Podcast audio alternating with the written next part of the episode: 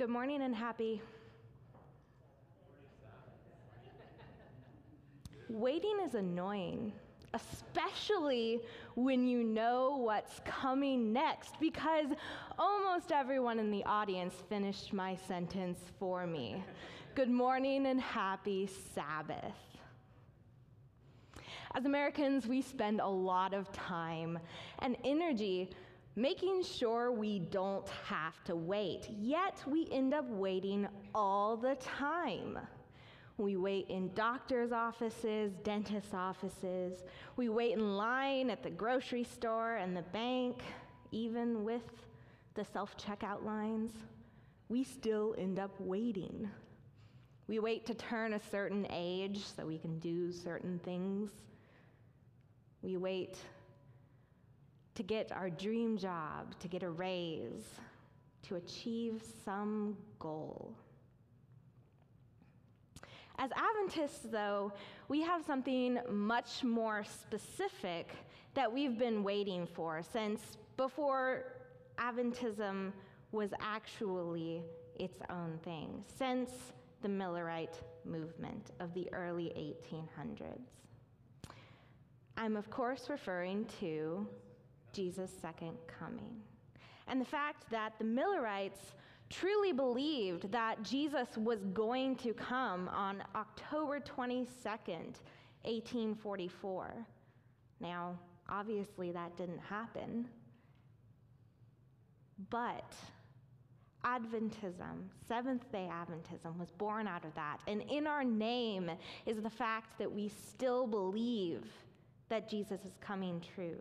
Or coming soon, Adventists.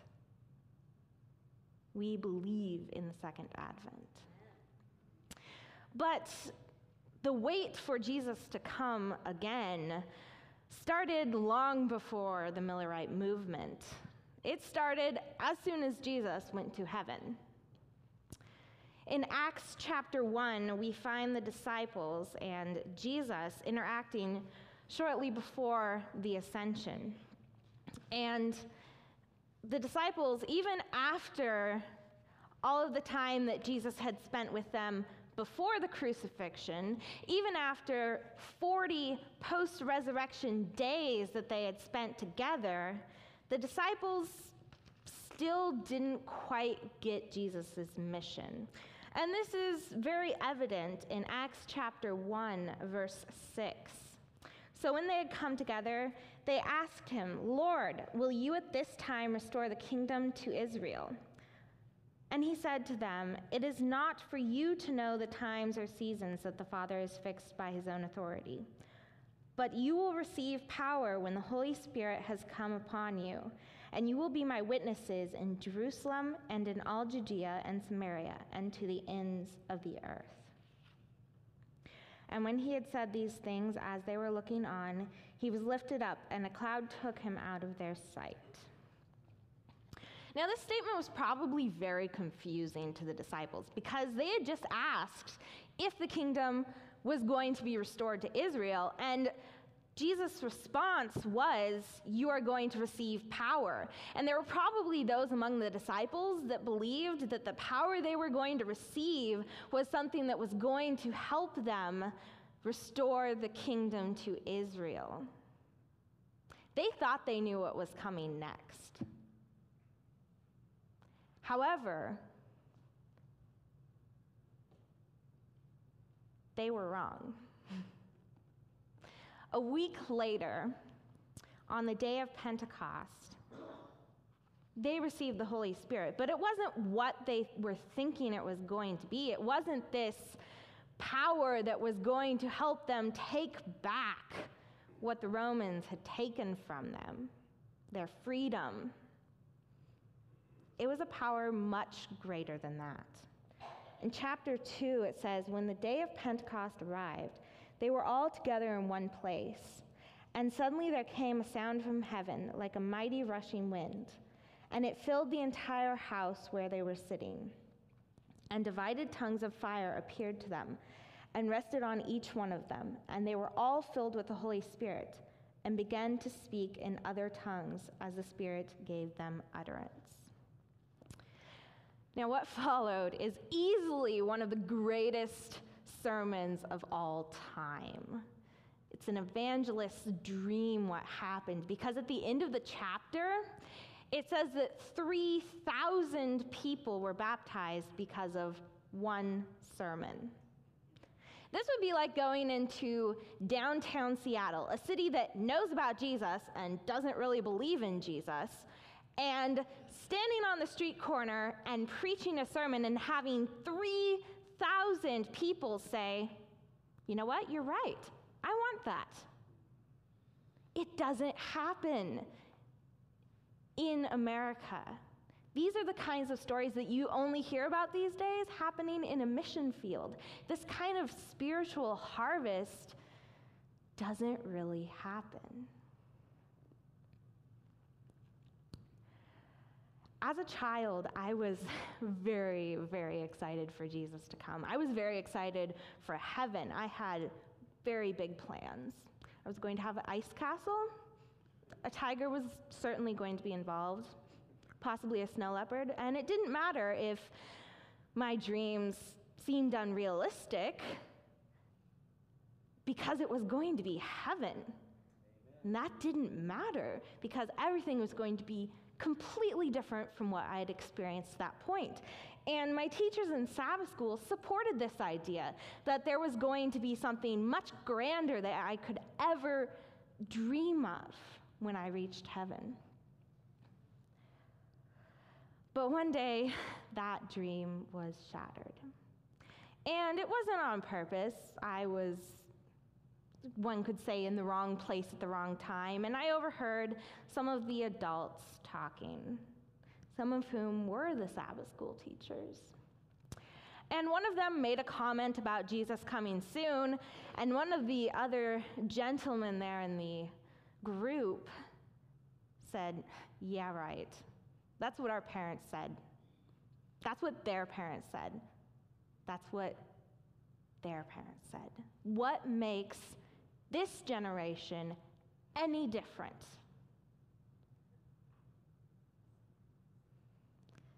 We've lost hope. We've stopped believing in the promise that Jesus made in John chapter fourteen, even before he died. He said, do not let your hearts be troubled. Believe in God, believe also in me.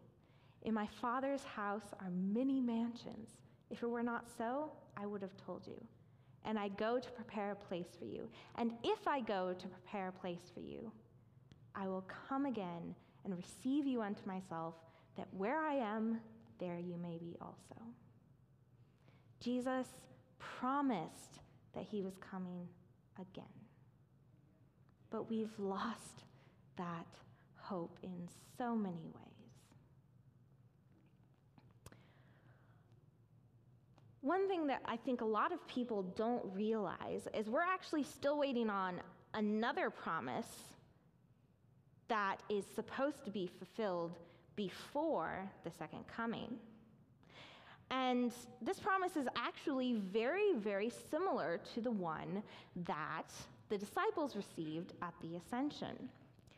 Not a lot of people perhaps know about this because it's found in the Old Testament. And for whatever reason, perhaps the fact that the God of the Old Testament is hard to deal with in the context of the God of the New Testament. But for whatever reason, people don't open the Old Testament very often. But today we're going to. We're going to open the Old Testament to Joel chapter two. And Joel chapter two is talking about what the author terms the day of the Lord. Now, for those of you that aren't aware, the day of the Lord is a term used in prophetic books of the Bible to refer to the second coming. And you can see that in this text. There's some of the same signs that are talked about in other places. There's a trumpet, there's earthquakes, there's darkness, there's fires. And these are all things that are generally associated with the second coming. But after he talks, the author talks about these signs, The author transitions into talking about, during this period of time, people coming back to the Lord. And then the Lord, in his compassion, forgiving the people for the things they had done.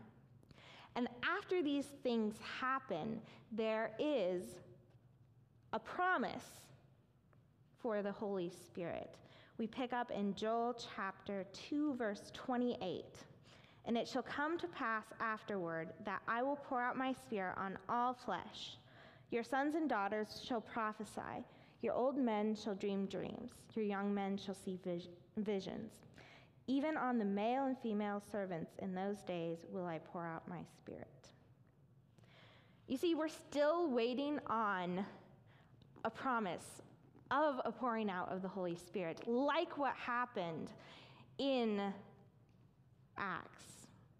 And I have high hopes for this outpouring. I really hope that one day we can walk into downtown Seattle and we can preach a sermon that makes five thousand people say, I want that.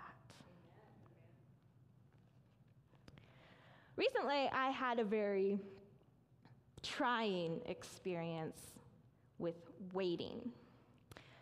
About two years ago, a little over two years ago, I met a young man. We started dating, and around Christmas break of this school year, we started talking about whether or not we wanted to get married, and we discovered that, yes, we do actually like each other enough to spend the rest of our lives together. So we started talking about, well, when do we want this to happen? And we decided the end of two thousand nineteen, the beginning of twenty twenty. So we started talking about, oh, well, what, what do we want to have for this, for the wedding? Um, when do we want it? Are there specific dates?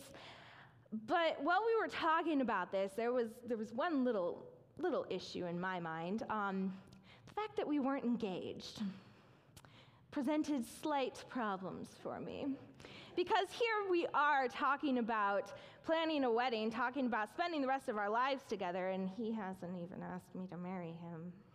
And it was very, very stressful. And I started worrying, like, oh, what if he doesn't actually want to marry me, and he's just saying this to make our relationship last a little longer? What if he's like planning on breaking up with me? Oh my goodness, this is the worst. And it started rubbing off on the people around me, particularly my best friend who also at the time lived with me. And it got so bad that she actually called him up and said, hey, when are you proposing? You need to get this done, man. You need to do this. But we saw each other again, and it didn't happen. And I was so stressed out. Two weeks ago, um, he took me to one of his favorite places um, to show it to me. It was the first time I'd been there. And while we were there, he proposed to me. So I said yes, yes. I did. As stressful as the waiting was, what we had said, what we had talked about did actually happen. However, we're not actually married yet. We're only engaged. But I have this. I have a ring. I have a sign, a promise that come December twenty-first, he is actually going to marry me. We have a promise that Jesus is going to come. And it might not be today or tomorrow. It might not be this week, this month, this year, this decade. But we have a promise. Amen. We have the assurance that Jesus will come, that he will pour out his Holy Spirit on us, and that he will come again and take us to heaven. That where he is, there we may also be. I'd like to read for you the words that Peter spoke to the people after he had preached this soul-winning sermon.